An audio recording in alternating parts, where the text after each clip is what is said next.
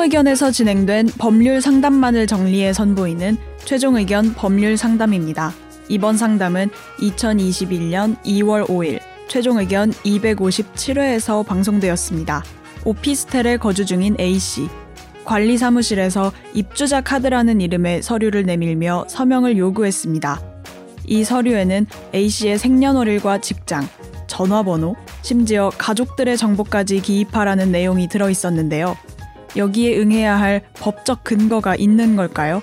오늘 최종 의견 법률 상담에서는 공동주택관리법과 집합건물관리법에 대해 이야기 나눕니다.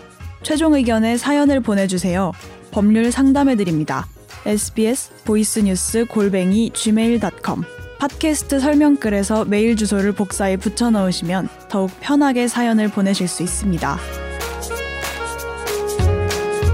방송 잘 듣고 있습니다. 현재 오피스텔에 거주하고 있는데요. 며칠 전 관리 사무실에서 일하는 사람이 종이 한 장 주더라고요.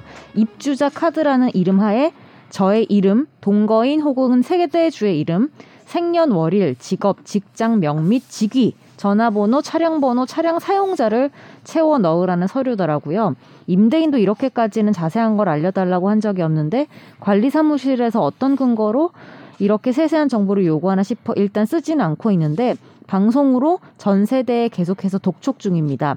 작성 내용은 관리 업무에만 사용하며 정보통신망 보호법에 의거 유출되지 않도록 하겠으며 전출 시에는 식별 불가능하게 파기를 하오니 정보 이용 동의서에 서명 방부드립니다. 라고 적힌 부분 옆에 서명까지 요구하고 있는데 제가 반드시 응해야 할 의무가 있을까요? 현재 살고 있지도 않은 가족의 생년월일 직장까지 써내라는 사무실의 요구가 법적 근거가 있는지 그렇지 않다면 어떻게 대응하는 게 좋을지 조언 부탁드릴게요. 꼭 써야 하나요? 이거는 진짜 예전에 막 음. 초등학교에서 가정조사 뭐 이런 거나 할 때 쓰는 거 아버지 아니에요? 뭐 하시노 이것도 쓰고 음. 나 하잖아요. 너무 그렇죠. 무리한 직장명까지. 거 같은데요? 아, 나 음. 어렸을 때 아버지, 아버지 어머니 학력까지 쓰라는 건나 되게 맞아. 싫었던 것 같은데. 우리 지금도. 쓰나? 지금 뭐안 지금 안? 지금 안. 지금? 당연히 안쓸 그거는. 거예요. 음. 그때는 썼어.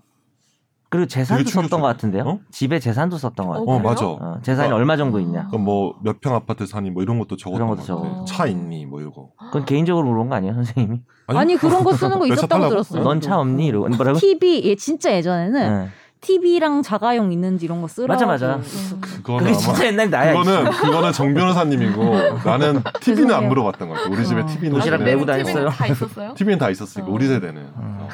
차 물어봤던 것 같아. 음. 차랑 집 물어봤고 그래서 이건 어떻게 되는데요? 빨리. 제가 알기로 이거 네.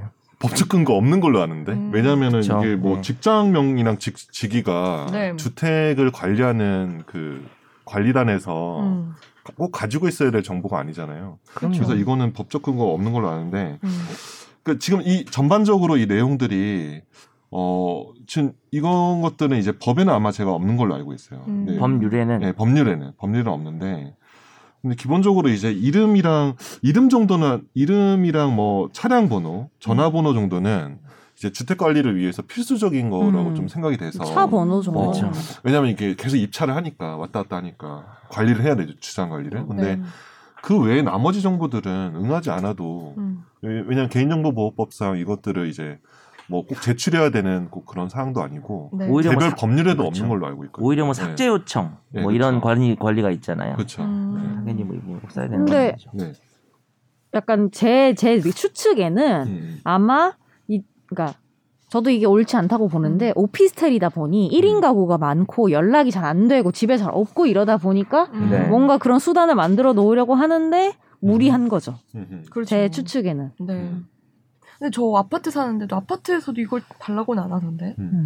이건 희한하네요. 어쨌든 뭐 공동주택 관리에 관한 뭐 제반 음. 법률들에 없어요. 제가 알기로는. 음. 제가 저 왜냐면 이제 저도 어디 다른데 뭐 여튼 뭐 이렇게 건물 관련해서 자문을 좀 해준 데가 있는데 이런 거가 이런 거 모은다고는 제가 못 들었거든요. 네. 저도 네. 처음 들어봅니다. 네. 이거는 그냥 이렇게 지나치고 이름이랑 전화번호, 차량 번호 정도만 뭐 응해주면 어, 되지 그렇죠. 않을까? 맞아요. 네. 그 정도는 관리를 음, 필요하니까. 별자리하고 그 정도. 별자리요? 네, 별자리는 좀 관리를 해야 돼요. 혈액형은 어떨까요?